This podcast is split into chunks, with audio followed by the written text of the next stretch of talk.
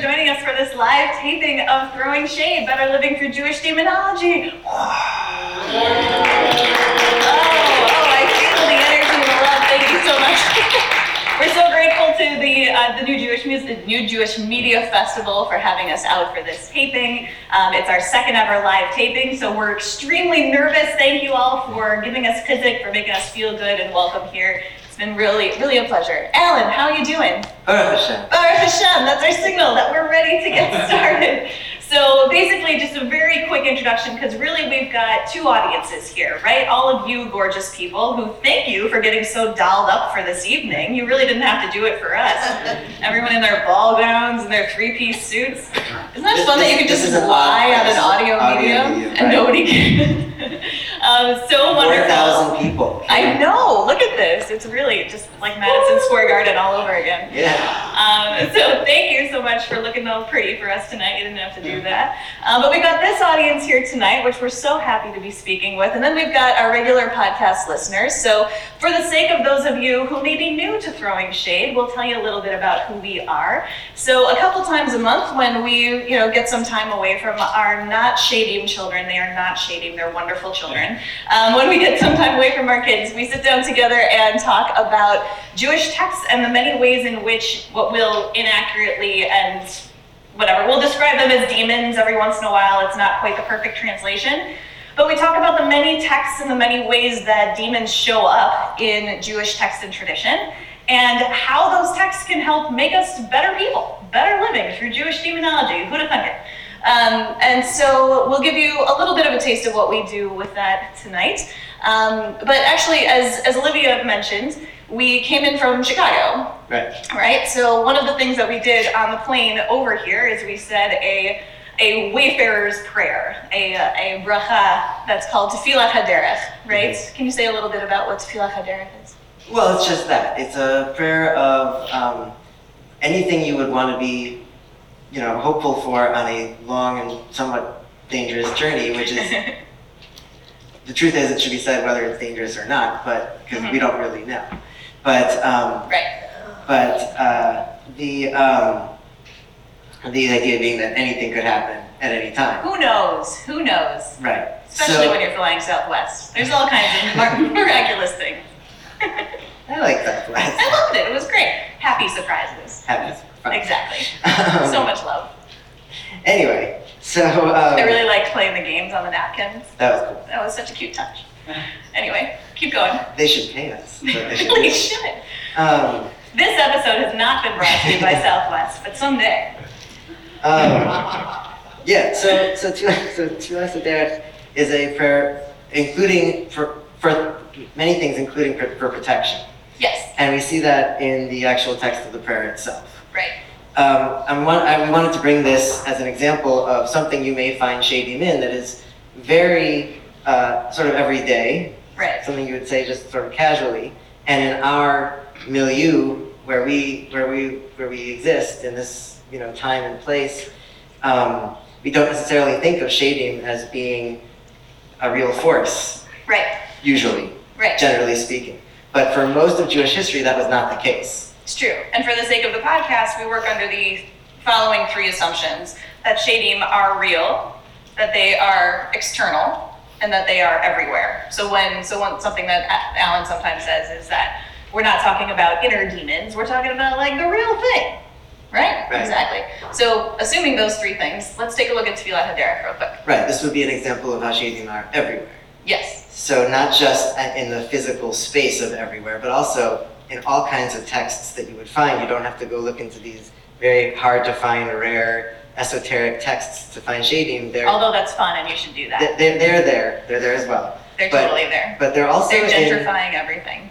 They're moving into they're also in Tanakh. They're also in the Mishnah and Gemara just and last everything week. since. Yes, in our last podcast, we talked about an example of um, demonic possession. Um, one of our most listened episodes, um, but we got we talked about an example of how shading show up in, in Tanakh in these traditional stories that people are, that we're being taught all the time, and we're not necessarily getting privy necessarily to these um, to these darker forces that are always lurking between the letters. Interesting s- use, that you used the word lurking. lurking. Is Yes, this a segue? it is a To segue. talk about the thing that we actually intended to talk about from the very beginning? Right. Shocking. Let's do it. Okay. Um, right. So um, skipping ahead. um, so right. So um, protection. Right. Mm-hmm. So again, just before I go into it, a little bit of context that for most of Jewish history, shading were a very real part of the lives of everyday Jews. Yeah. And in their things that they were ever, they were doing every day, including saying things like Tefillah Sederach, which is an ancient prayer. Yes. So, um, so if we try and put ourselves in that mindset for a moment, I'm going to go through a little bit of what it says in Tefillah Derech Mm-hmm. and try and imagine maybe what Jews mostly would think about throughout history when they would say this particular prayer. Okay. The theater of the mind. Let's do it. Right. So we're asking Hashem for protection God. Yes. on our journey, Great. but protection from what exactly? Oh. Thankfully, there's a list in the prayer itself. We're very, we're very thorough project managers of our prayers. Yes. Yes.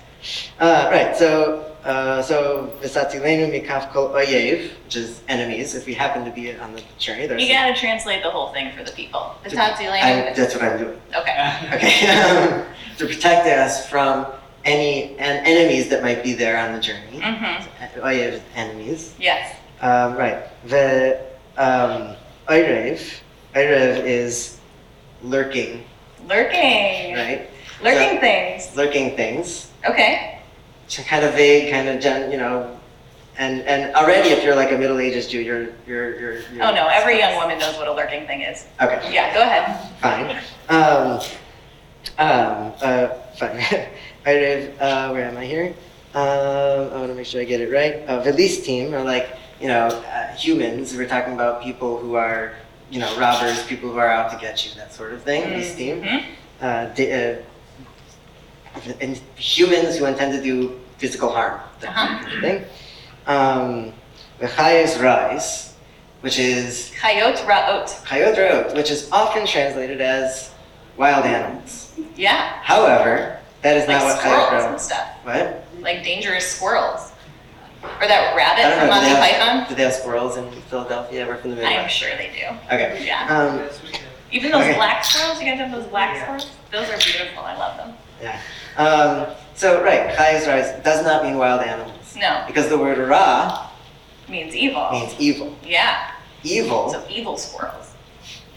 Not exactly, because evil is, um, at least the word ra, as it's understood in Hebrew, it's intentional. Some, but some force or person or body entity, some some force is intending to do evil, Right. and a wild animal doesn't have the kind of in- intention that is uh, intimated by the word ra. Yeah. It's wild. It's doing terrible things to people, but for other reasons, for survival or whatever. Right. Um, but It's it's not- acting, yes, on instinct. It's acting It's, from its. it's correct. That's that's how it does. Right. That's its natural way. So then the question is chayos. Okay. Animals. Coyote. Yeah. Right, animals. I'm not correcting you, by the way. For everybody in the audience, I, I act as the translator and I speak my Sunday school Hebrew, whereas Alan speaks his Hasidic Hebrew. Right, So but it's the same word. it's the same word. Um. Chayas and chayot. Right, so. the- Ten years married. so what, what exactly is being spoken about here? The, the word chayos does mean animals, but it also refers to a caste of the malachim, the angels, Mhm. uh, which is the supernatural being. Uh, again, angels isn't a perfect translation, right. um, but uh, but there's a supernatural being called these called the chayos. right. What's interesting about that is that there is uh, the, that the Shadim have another have many names. One of their names is Malachei Kabbalah, the the angels of destruction. Mhm. So we're talking about supernatural beings who are evil. That's what the Chayes rise. That's one possible understanding. And again, if you're coming at this from a from a, a, a the mind of somebody where Shadim are an everyday reality, it's not such a Right. stretch. But I understand how you might might not be with me so far yet, 'cause- but we're, we're not done yet. I'm with you. Are you now? I am. Okay. But along the way. Yes. Umikol minei fur'aniyos. Mhm. Hamisrakshais lavoi loilo.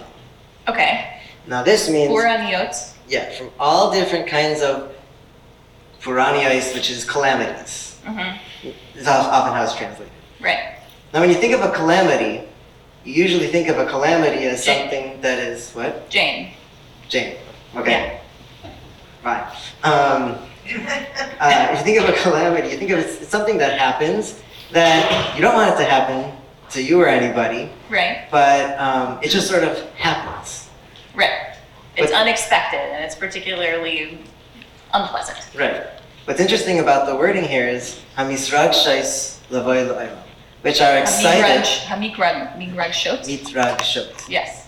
Which are excited to happen anytime. Right? So a calamities calamity that are like is looking excited- forward to messing with me? Correct. Okay. A calamity that is excited and anticipating Right. doing so, something bad. so again, we've got this issue of intention. Correct. That it's not It's- just it's- it's a exciting, thing it's that exciting. happens out of Right. nowhere. It's it's like looking forward to this. It's picking out its outfit. It's Right. deciding. You know all of the things. Okay. Right. Um, and then if you're still not with me, the word la'olam. So what's interesting about that in this in this context is we're talking about uh, you say this prayer at a time when you're setting out, you're embarking on a journey. Mm-hmm. Um, la'olam means anytime. So you're re- really you're praying for protection from all of this stuff, not All the just time. along the journey, but anytime. You just Right. happen to say it at the point of the embarking on the journey. Right. Well, and we've spoken before in previous episodes of the podcast about how shadim, how demons tend to show up in those liminal spaces, in times of transition, when you're not on your usual footing, when things have things have changed, things are shifting, you're growing, you're entering a new stage or Mhm. whatever it might be. So travel falls pretty neatly into that category. Right, and there's other, and I'm I'm glad you brought that up. There are, I just say it briefly because I want to get to other things, but um, there are things in a person's home that, in a, in a Jewish person's home, that are there that act as protection against shady. Sure. So for as long as the person is in a person's, in, in their home or in a, in a, even in a business, you could, you could find these things. Um, excuse So a me. mezuzah, for instance, Who says that? Who said that? um, which could be Yeah, hey, all 10 right. points, A plus. Right. Hold on to Um, that. Hold on right, to that. which could be in some ways considered a kind of protective amulet against these these darker forces that lurk everywhere. Right. So, um, right. So, uh, when you're on the journey, those things are not protecting. you. Right. That's what you're talking about, this liminal space. There are car mezuzahs. This is a Okay. capitalism has made the car mezuzah happen. I guess that's true. Um, But you know, I'm not sure where they go. I think there are better ways to, in the car. Anyway. Um, you got your GPS, you got your, you know, your XM radio, and you got your car mezuzah, and you're ready to go. I'm going to respectfully let that one slide and then just keep going. Um, This episode of the podcast has been brought to you by Car Mezuzah. Just kidding. no. Um, right. So, uh, I'm just gonna start a Kickstarter real quick. Just give me a second. Uh, um, yes, lava- so the, that last point I wanted to make about that is that the word la'olam, which means anytime, forever, whatever, Right. is from the Hebrew word, Hebrew word for ne'el, it shares with ne'elam, unseen. Mm. So Okay, now, so yeah. when you add it all together, you can remember all the way back to the beginning of this phrase. Mm-hmm. um, culminating from Aniyas, the calamities, which are excited to come and they're unseen. Mhm. Right? Sounds like shading to me. Right. But maybe you're still not with me, right? So, Yeah, you're with me. I'm with you. You're not reading your audience, I'll but just- keep going. I'll It's okay. just say that the Tfilas Derech continues in some Yishais, in some traditions, Mhm. that um, uh, there are many uh, references to Malachi, to angels. Mm-hmm. Yeah. on the good side. And we know from lis- longtime listeners of our podcast will know that the best way to protect a person against these demonic forces, the shadim, is to do mitzvahs. Mhm. Every You have time a mentioned person- that on occasion. Every time a person does a mitzvah, a malach is created, Hmm. and these malachim act as protection. So what we're doing as part of this tefillah, as part of this this this um, prayer, is we are reminding God, so to speak, of the good things we've done act, asking that these malachim, the, the, the mitzvahs that we've done, asking these malachim to, to protect us on our journey, Nice. um, including, so it says, ki malacha vitzav Allah, we're talking, it's a pasuk that talks about the malachim. Later on, we, we have um, Vayemer Hashem Kasher Ra- Ra'am is another pasuk Ra'am uh, Machaneh Elokim Zeh, and I'm just going to say this briefly. I know you want to translate it, but I'll just Ra'am is the first letters of Rafal, uh, Uriel, and Michal. Oh. So the So first Raphael, it's a, it's a Uriel, acronym Michael. for yes. The Who other are the, the the- bigger angels. In case ours aren't good enough, we got the we got the big Right. the big guns on Well, our why side would you too. sit on the line with customer service when you can just ask for the supervisor? Sure. Right. Right. So uh, and and so we're we're we're we're uh, collecting our good energy on this on this on this. Uh, Every time you say a bracha or a prayer, an angel gets its wings. well, becomes created. Yeah. With Fine. wings.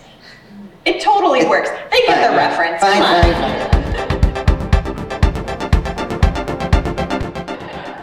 Amazing. Okay, so that's one little example of where shading kind of sneak their way into texts and the assumptions that uh, for a lot of Jewish history we've operated under that they are real, that they are everywhere, that they are external. Um, but so now that we have a little bit of that taste, um, Alan, I understand that you have a you have a question for our listening audience today. Yes. Um, thank you for asking. This is the meat. This is the meat of the Yes, we're getting into Episode. the, we're vegetarians, We're though, so we're getting segueing. into the tofu or the seitan or something. whatever it is. We're, Yeah. we're segueing now into the main part of it. Um, and so, you know, it- I think it's also appropriate this time of year. I'm gonna I'm gonna give you seven defining characteristics Uh huh. of someone, you tell me who I'm thinking of. Okay. Okay? Okay. Everybody ready? Yeah, all right. Okay. Audience can, you know, They still look gorgeous, by the way. Right. This is such an attractive crowd. Okay, yeah. what are the Okay, you ready? characteristics? Wears red, Uh-huh. enters through a chimney, works at night, can travel long distances instantaneously, Alan. sees you when you're sleeping and knows when you're awake, okay. eats food that's left out unatten- unattended, mm. Mm-hmm. and uh, I don't. I think I'm gonna keep this, this last one's gonna be a secret. You gonna hold the other one Yeah, I'm gonna closer hold to this your one chest? closer. There, yes. Okay. And you should be able to figure out who I'm thinking of with those six. But Okay. Santa Claus. Sam, yeah. So, so I think you mean to describe some kind of shade, but Yeah. Alan, it sounds an awful lot like you're describing Santa Claus. well, I just want to. yes, that's. I, I- I think it's an, an interesting. Let's put it this way. I think it's an interesting juxtaposition to know that Santa, Mm-hmm. in the sort of American modern. Uh, understanding. I'm not talking about the historical Saint Nicholas or person who's known as Right, Saint a Nicholas. genuine Um, mensch who would like actually give a lot of his money and presents to right. what we would call today underprivileged children. But we're talking more about the like 1931 Santa invented by the Coca-Cola company. Something like that. Yeah. I, I mean, there's um, there's also other versions, like in other parts of the of the world. I understand, but like Mhm. th- I'm, just, I'm talking about just as we understand Santa in America today. Yeah. It's there's an awful lot of parallels. I'm just saying. Um, Yeah. So wait, so let me get this straight. Hold on. So we're working under the premise that shading are real. mhm, Okay. Well, yeah. Um, and you are about to make an argument that maybe Santa is a shade. So we're, we're spending our podcast time here at the Jewish New Media Festival arguing that Santa is real. Yeah? I'm so ready. Let's do it. Okay. Okay, so the first thing you said was where's red? So what's the red thing? What does that have to do with shading? So right. So the color red Yes. definitely has connections to shading, Yes. and there are a couple of different ways to approach this. Mhm. Um, the so a we know that red in Kabbalah is is is, um, is uh, associated with the side of Gevura of of, Of strength, Oh, God's or power. sometimes sometimes it's translated as restraint, sort of holding back, right, which and, I think is a beautiful connection to strength. right, and That's for as, another conversation. and as such, um, it's traditional for people to use the color red um, as uh, at least in the Ashkenazi tradition. Mm-hmm. To use the color red as a way to repel the Ayin Hara. the Hence evil my eye. pants today. Exactly. Sure. Um, and uh, so, So, red repels the iron hara, which is a shade. which is a shade. Yes. Right. So if you hear somebody say something like bli iron hara Or Kanahara. or kinahara, Uh-huh. yeah. um, then it's basically saying we don't want this shade, this particular demon, to infringe on whatever it is that we want to have happen. Right. Okay. Um, now I know it sounds like I'm saying like, oh well, why, then why would Santa wear red if the red repels? Yeah, this shit- doesn't help shit? your argument. Except that one thing, if we're a- and and think of, think about it from this perspective that um, shadium come from something that's I'm not, I'm not going to go into too much right now because it's definitely probably a series of episodes for us. Uh, it's called the Sitra Afra. It's the other side. Mhm. And one of the aspects to the Sitra Afra that is defining is that its intention is to dec- deceive. Right. So, with all the other six that I'm about to go through, keep in mind that there is some deception possibly happening here, and that the wearing of the color red could be purposefully to trick us all into thinking that this is not a shade. Interesting. Amusing side note, as we were writing Citra and Acra into the iPad that now sits on Alan's lap, it kept correcting the words to sitar and avocado, thinking that our podcast is much more hipster than it actually is. but with that in mind. Yeah, I, I gotta go through the rest of these pretty quickly. Okay, so you But- did red, and then what, what else? Um, entering through a chimney means what's he avoiding? The The door, front door or any Yeah. doors, right? like Angel on Buffy. Right. So like our our is that they did that did that? Yeah, yeah, he's a, he's a vampire. You can't go go through through the- the front door. Well, you have to be invited in, whatever. We, we have to watch the show eventually. I can't keep making these references without you. I'll trust you. Okay. Um, yeah, so uh, for in a number of places, it says in the, Misa- in the Gemara Masechet Avodah Zarah talks about this. The Shivcha Besh. In Gemara, in the Talmud, in the section on idol worship, of idol worship, Avodah Zarah, yeah. Mhm. Uh, in, a, in, a, in a Hasidic work about the Baal Shem Tov, it Mm-hmm. talks about uh, about this that shadim keep away from kosher mezuzahs, and and so having a As we kosher mentioned mezuzah on, before. your, on the doors of your Which I home. imagine you can get in the gift shop right here at the uh, National Museum of American Jewish History. right. Um, yeah, and they also, well, the other thing that occurs to me about the chimney thing in particular is that Shadim like to hang out in kind of dirty, creepy places. Mm-hmm. Um, so that would be that would be maybe appealing to someone of uh, of that ilk. Right. Mhm. Um, and uh, if you're not sold on that, I, I, I, I uh, suggest that it is, well, it's possible if you want to go home and look at the mezuzahs, the, the actual scrolls inside the cases in your homes, and you turn it over to the back side. On the front side, obviously, it says the Shema, which is the mitzvah that we're supposed to do, and on the back side, you will see a, uh, uh, an inscription in a weird Hebrew that is not actually Hebrew. Yeah, Um, it's a it's a formulation. uh, code language. It's a code secret language. code.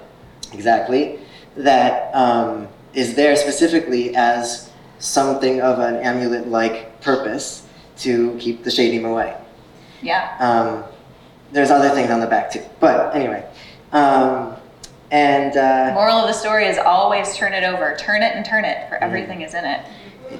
Ah, yeah, my Jewish educators are with me right now. yes. um, i'm going to go through these pretty quickly um, number Okay. three was works at night Works at night. yes Yes. So there are a number of places, two examples of which are in the Gemara and Mesechus Pesachim. Mhm. There's a whole bunch on it. And uh, the Chidush Yalagada is to, to, to brothers. I know I'm saying a lot of Hebrew. These are sources. I'm giving you the sources to where to find these things. Uh-huh. Um, uh, where it talks about how Shadim are most powerful at night. At least Mhm. they're in the most numbers at night. Right. And they, um, We did an episode where we talked about how they travel in groups of nine. Right. Sure. Well, It's sure. I mean, there's also like hundreds of thousands, and there's you know like. like- right. They're also obviously everywhere and hanging out and completely terrified us if we could actually see them. Well, that's the but- source. That's the Chedusha Haggadah is, is one of the one of the uh, texts that is commenting on that source that you're mentioning right now in Right. Brothers, where it says, if a person could see all the shading around them, they would be paralyzed from fear, and they wouldn't be able to. They would just be paralyzed. so in the Talmud, in, in Brachot, in the tractate of Brachot, yes, there is a line that basically says, if you could really see all the shading that are around us all the time, it would completely freak you out and you'd never be able to do anything. right. So the Chedusha Haggadah is- comes and explains specifically when we're talking about this at night Right. uh, is uh, is especially bad. Yeah. Night is creepy. Yeah. I hear that. what Um, else you got? So number four was uh, instantaneous travel. Yeah. So this is- Tzitzatzadera, it's called in Hebrew. Kvitza Taderech. Yeah, Okay. So being super speedy. right. So a couple of places um, in in that's Eruvin. Mm-hmm. Um, So uh, in the tractate, the Talmudic tractate of Eruvine, which an Eruv is that imaginary spring, string around a community that sort of defines what you can do inside and outside. It's very complicated. There are other kinds of area, but yeah, that's. your- Yes. So, right, so um, there's a story that mentions one of your favorites, Yosasheda, Joe. where, so, so there's two rabbis, one in the town of Sura, one in the town of Pumbedisa, hmm and they're far away from each other. And there's no texting, There's, right, um, Right. no phones of any kind. uh, but they really. want to share messages between one another. Right, And so they enlist their pet shade, their buddy Joe the demon, to basically take messages from one place to the other, and he does it instantaneously. over the course of a Shabbos, it would take much longer if it were done by Oh, and natural he's means. working on Shabbos. Well, there's that, there's that, and there's Shabbos. there, there's Eliyahu and Avi is involved, and uh, to, to, I encourage everyone to go learn Daf Mem Gimel Hamad Aleph. Um, Thanks.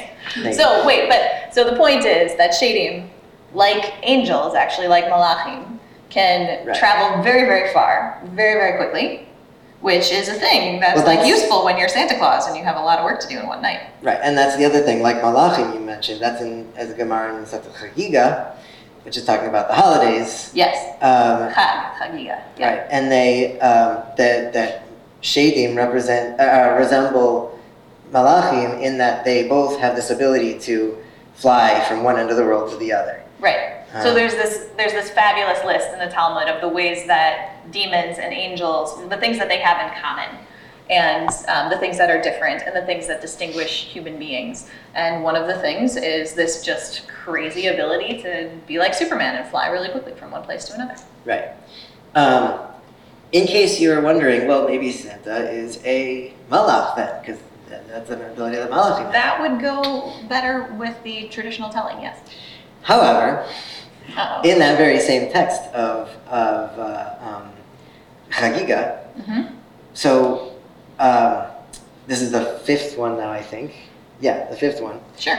Um, it separates that one ability that Shadim have that Malachim do not have hmm is the ability to tell certain things that you wouldn't expect them to be able to tell, such as the future. Mm. Because um, Malachim do not have this, this ability. God doesn't give them that ability. God also doesn't give Shadim the ability, but Shadim are sneakier. And there is something called the Pargoid, which is like a separation in the, the, the spheres of heaven. Realms. Right, the supernal realms, right? Yes. um, that uh, the Shadim have no shame about, and they go right up to it and they listen. That's how they can tell. Right, so they're That's how like- they can tell if you're sleeping or if you're awake. So there's there's basically this divine boardroom, right? Sure. and the shadim are going up there with cups and like pushing their heads to the door and figuring out what's going on. Mm-hmm. So it's not as though they have a, a particular ability to tell the future. They're just little punks and like listening in on what the CEO is talking about. that I guess. might happen, I guess. right? I really don't know. Okay, you don't know. You gotta check this out. Verify Um, your sources.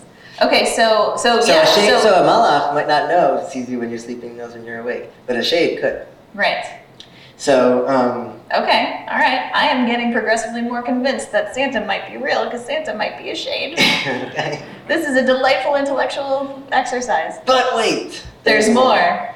Um, so the, la- the sixth thing was about leaving food that's left out. Right. And Which is a I've huge seen thing. many a heartwarming commercial about cookies and milk being left out for Santa. Sure. Um, It mostly makes me want cookies and milk. Not so much Christmas. can't comment on that. No? But um, but uh, in a couple of places. So a- again, in uh, Gemara Masefes Pesachim, which I'll talk about a little bit more in a minute. Mhm. Um, but this one even shows up in um, the Shulchan Aruch. Okay, so Yeridea. Shulchan Aruch is the is a sort of condensed code of Jewish law, which is taking a bunch of rulings from Mishnah and Talmud Mhm. and putting it together into answering the question of okay, but what do I actually do? Um, and so Shulchan Aruch is usually the go-to for questions of halacha, questions of Jewish law. Right. That's fair. Yeah. So um, the um, it's, it, it it actually goes much deeper. There's a discussion between the Rambam and the Vilna Gaon that comes after. But Maimonides and yeah, Vilna it's- Gaon. yeah. yeah. Okay, um, so they, uh, it says in the Shulchan Aruch that there was, I guess, a tradition for people to leave food out as a, in sort of set like a meal um, for certain occasions, such as a bris milah, a circumcision. Yep. Um, and uh, the Shulchan Aruch says that that's not okay to do Mm-hmm. because it's, it's there's a, there was a tradition of people outside of Judaism doing that as almost like a sacrifice for shading for the Mm. demons, and um, like leaving the food out for the shading to come and do that and you know, eat it or These do whatever cookies they would and do milk have with it, taken a hover over dark it, turn. inhabit it, whatever they would do with it. Mm-hmm. Um, and so the Shulchan Aruch says we can't do that Mm-hmm. because not because shadim aren't real. It says because we, we don't we don't sacrifice the shadim. We People don't will give- think we're worshiping the shady. right. We don't worship the we, So don't leave your food sitting out for them to eat. correct. That seems fair. Right. Right? Like, don't feed the shady. You Right. can put those signs up, right? Right. Okay. don't feed the shadim. All right. So that was that was six reasons. I- I- If so, I, I I know some of you are still not really maybe totally with me, but I think that's pretty convincing right there. I'm, I'm thinking you've got a kicker that you're I going to do bring have us a all kicker. home with. because and the question. prove that Santa's not only real, but he's real because he's a shade. Right. Um, and this one, I think, and you don't even know this one. But this Okay. is, and you're gonna, you're probably not gonna like me for saying this, but I don't. Okay. care. um, um, Bring right. it, So, so bring the it. question that obviously is on everybody's mind is, but shading are bad. They do harm to people. Hmm. Santa, what's Santa doing that's harming people? Right. He's delivering joy and gifts and making the holiday season full of light and laughter. Okay. What you got against Santa? So the reason that what I have against Santa is the is motive for it. Oh no. Santa keeps a list. It's true. And Right. you know what? Lists have never gone well for our people. It's true. So, um, but in this list is who is naughty and who Yeah. is nice, hmm right? So let's not talk about the naughty folks. We, I don't know what happened. They get cold or something. I don't know. Um, um, but uh, I guess that's a disincentive. I don't know. Right. But, cool, cool. um, but the nice people get gifts, as you mentioned. Right. right? The um, so one of the main calling cards of the Sitra Achra, which I again i- is a way too big of a topic to cover in just a few minutes, Right. um, is um, material re- material reward Mm. for good behavior Really? because right. Um, so um, eh, eh, there's a cou- there's a couple of reasons for it, and I, I do need to just note that there are some traditional arguments for certain people. Usually, it's it's the tzaddikim, it's the, the righteous Mm-hmm. The people very righteous people, yeah. who do get rewards for mitzvahs Mm-hmm. and doing and being good. Mm-hmm. Those tzaddikim are able to get material rewards because they are tzaddikim. They know what to do with that material Mm-hmm. and they can treat it in an appropriate manner Mm. in service of Hashem Yeah. um, and raise up the sparks in, in Hasidic literature. That's another thing. I'll come back to that if you if you want. But uh, no, I'll just say the, the idea of, of finding godliness in the material world, in materialism, is a, is a somewhat something of a kabbalistic or a Hasidic idea that um, still takes work. You don't get it just because it's December twenty fourth. You know, like it, Sure. it's, it's still it's still it's still and, and the reward for itself the reward the reward is the mitzvah itself. It's right. not well, a new it's, it's iPhone. like it's also something that I feel like is really fundamental, intrinsic to Jewish thought and practice anyway. The idea Right. that we can take this material world around us and raise it up and transform it into something holy and special and meaningful and sort of pointed in the right direction to make the world a better place. Right, but the but the reward is the mitzvah itself. Right. This is something that's very basic. Schar mitzvah mitzvah. It's very basic The to reward of a mitzvah is the opportunity to do another mitzvah. or the mitzvah itself. according to- mitzvah itself. After Hasidim. Hasidim. Process over product.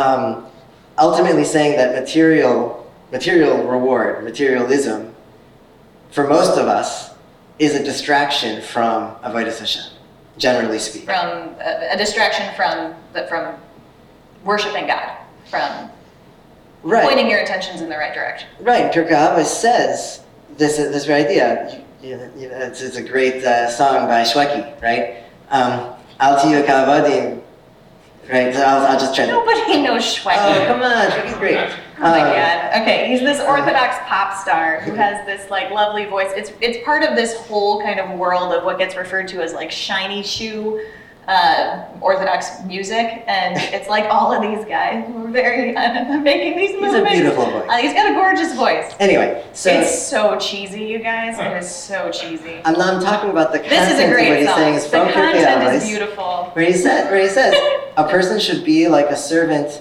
um, who is uh, serving the master without the expectation of receiving a reward. You do Right. it specifically Yeah. It's a beautiful not to verse. receive a reward. You do it Yeah. because it's the right thing to do, Right, right? right. Um, and uh, if I if I can just bring one uh, two more things. Yes. Um, I want to tell you this. This is actually from uh, Rabbi Nachman of Breslov. Okay, Good. so one of the Hasidic masters. Yes. that came after the, the Baal Shem Tov was is credited with founding the Hasidic movement, and then after that, there's all of these teachers that emerge from that, and Rabbi Nachman is the founder of Breslov Hasidism. Right. He's, and in, in a book called Sichas Aran, he describes the Yetzer Hara. And- Sikha Saran is like stuff that Rabbi Nachman said. Yes. It's the best translation I can come Right. up with on the fly. And he says like this: the Yetzer Hara, the evil urge, which is Yes. inside all of us, comes from the Sitra Achra, um, is like a prankster running through a crowd, waving his tightly closed hand. No one knows what's in it. Mm. There's a sack, right? No one knows what's in it. Mhm. He goes up to each person asking, What do you think I have in my hand? Each person imagines the closed hand contains exactly what he most desires, Mm. and that is why everyone runs after this prankster. Yeah, what's behind door number three? You Think about the lines in the shopping malls. Okay. Believing the hand contains exactly what they want, but afterwards he opens his hand and it's completely empty. It's a description of the material world, right? The same is true of the Yetzer Hara. He tricks the whole world into following him. Everyone thinks his hand contains what they desire, but in the end, he opens his hand and it's empty. No desires ever fulfilled. Mm. So um, That's rough, man. I think Santa's one of the worst. But then, hold on. Santa's a pretty rough offender in terms of the like providing material things that often don't actually bring real meaning and depth. There you go. It can be a distraction. There you go. And I, and I'll just say for uh, um, I, I do feel like I need to mention that the question of Hanukkah gifts then comes into question, right? Is, is a real is a real question. I think there are two approaches that we, we can take. We're gonna go there. Yes, we are. okay, great. The first one is that Hanukkah gifts, at least again in this milieu in, in America, but it's not the reward in the same sense. You don't have somebody keeping a list of who's naughty and who's nice. Hmm. Usually, people who are getting Hanukkah gifts are just getting them. Right. You can correct me if I'm wrong, but Okay. um, but um, the the other approach, and I, I, I, I give that one to the, to the grandparents and in the li- listening audience. I think that's you know Oh man, bubbies and zabies are the best. that's that's what they that's what they do. Um, but um, I, I also have to mention it because Hanukkah gifts are extremely traditional. In fact, they predate Santa. They predate Christianity, actually. Hmm. Um, but when we're talking about Hanukkah gifts, tradition like we're going way back. Traditionally, we're not talking about you know Xboxes and socks and whatever. Like Xboxes and socks. I don't know. Here's the range. Um, Okay. We're Yeah. talking about Hanukkah gelt and not chocolate. Right. We're talking about you give children money, Right. and the money is expected to then go to tzedakah, to charity. Oh, Um, that's that was a gift. That was what the gift here, was don't tradition. spend it all in one place. Right. Right. Um, and um, so it's Hmm. Okay. a different thing. That's Okay. all I'm saying. Awesome. This has been extremely enlightening. This I- totally innocent it can and either make us or break us. yeah, we'll see. We'll see what Twitter has to say about it later. But thank you for engaging us while we go through this exercise of determining whether Santa is a shade and therefore whether or not he's a real thing. We have a couple minutes left in this lovely time that we have together. If anyone has any questions, we do have a, a mic over here we can pass around and capture your thoughts in the podcasting universe um, for all of eternity. So um, if you have any questions about what we talked about today or anything else with regards to shading or the or, or traditions that you may have seen in your own home, one of the things that we um, that we often do on the pod is we ask the question, does it demon? So we think about a, you know, some of the more, uh, you know, sort of taken for granted pieces of Jewish text and tradition um, and ask if Shadim are involved in that. And um, usually, unfortunately, the answer is no. But every once in a while, I get lucky. Um, so, any questions from anyone? Yeah. Is there a tefillat haderach, a wafer is prayer that's specific for air travel due to the Hmm. air nature of demonic spirits in Judaism? Oh, interesting. Right. Thank you. A kfitzat haderach involving levitating oneself from one place to another seems pretty risky if there are airborne demons moving from one end of the, uni- of the world to the other. Fantastic. So the question was, are there, for the sake of the recording of it here, the question was, is there a tefillah to derek that's specific to air travel, knowing that, as Aaron does, thank you for the question, um, that demons kind of spend their time in the air and in the mist, and that they also can, as we talked about, travel across the world and, and fly in that way. So, Alan, do you know of any? Okay, so first of all, thank you. Great question, Aaron. Um, though I do not know if such a prayer exists. There is a great resource online um, called OpenCedar, if anybody isn't familiar with it. Um, if, there, if such a thing exists, I expect it would be there. Um, but That is um, where it must live. yeah, uh, but I, I'm not familiar with one. But it's a great question because halachically, there's a lot of there's a lot of questions about when does one say tefillah saderach, when does one say another tefillah called birkas hagoymel, which is after somebody completes a dangerous journey or is uh, you know Mm-hmm. re- released released from prison, crosses a desert, that sort of thing. Right. Well, there's Um, very specific instances Right. of when you say Birkat HaGomel. Mhm. Um, a woman says it after she gives birth, sort of thanking for, provided it was a safe delivery and all of that. Um, but I think the other question here is that air travel is legitimately the safest kind of travel now. And so it's more, and you don't say it's out of Derek for shorter journeys. So hopping in an Uber from our hotel to here, for instance, which we didn't because it was right around the corner, but like that's much more dangerous than getting on a plane from Chicago to Philadelphia. Um, so I think there's other questions there. But someone should write that, I think, is the, the point of our answer, and then share it on OpenCDOR, which is a beautiful resource that someone should give some funding to. Amazing. Other questions? Yes, I have a, I have a question. I'm an avid listener with my 11 year old. Thank you. Uh, and um, uh, one of the, and this is sort of a meta question uh, about the podcast, uh, and that is that in, in Miriam's role as what used to be called the straight man, uh, providing ironic responses and reflections, and and often at the end providing a kind of a, a naturalizing translation of uh, what the previous story or stories have been about. Uh, it, to a certain extent, I wonder how that's supposed to interact with your your fundamental principle that shady are real. Uh, that there's a way in which it, it feels a little bit like we've got the Hasidic tradition or the Kabbalistic tradition operating in tension with the Maimonidean tradi- tradition, which wouldn't admit of shadim at all. Yeah. So um, I'm sort of wondering what the understanding is of the podcast of the role of irony, which is which is on the one hand pervasive, Mm-hmm. and yet at the same time there's a sincerity, particularly in Alan's approach, that uh, I'm, I'm sort of wondering how you, as directors of this program, are conceiving of your roles. Yeah. Oh, such a good question. Thank you, Professor. Can you Excellent. repeat it? Um, so the question was about the podcast itself and the role of irony, specifically my role as, as I guess I'm the straight man. I don't know. Um, Kind of a comedy routine with Like, these okay. straight- straight- Alan's the straight Okay, man. yeah. I am Thank the you. comic relief. And how does that jive with our, our premise that demons are real? And what does that mean? So I, I think um, it's a really interesting question and probably one that we're not going to be able to answer satisfactorily because I think this conversation has evolved along with our relationship and um, we're sort of like living our, our marriage out loud in a way that I think a lot of couples don't.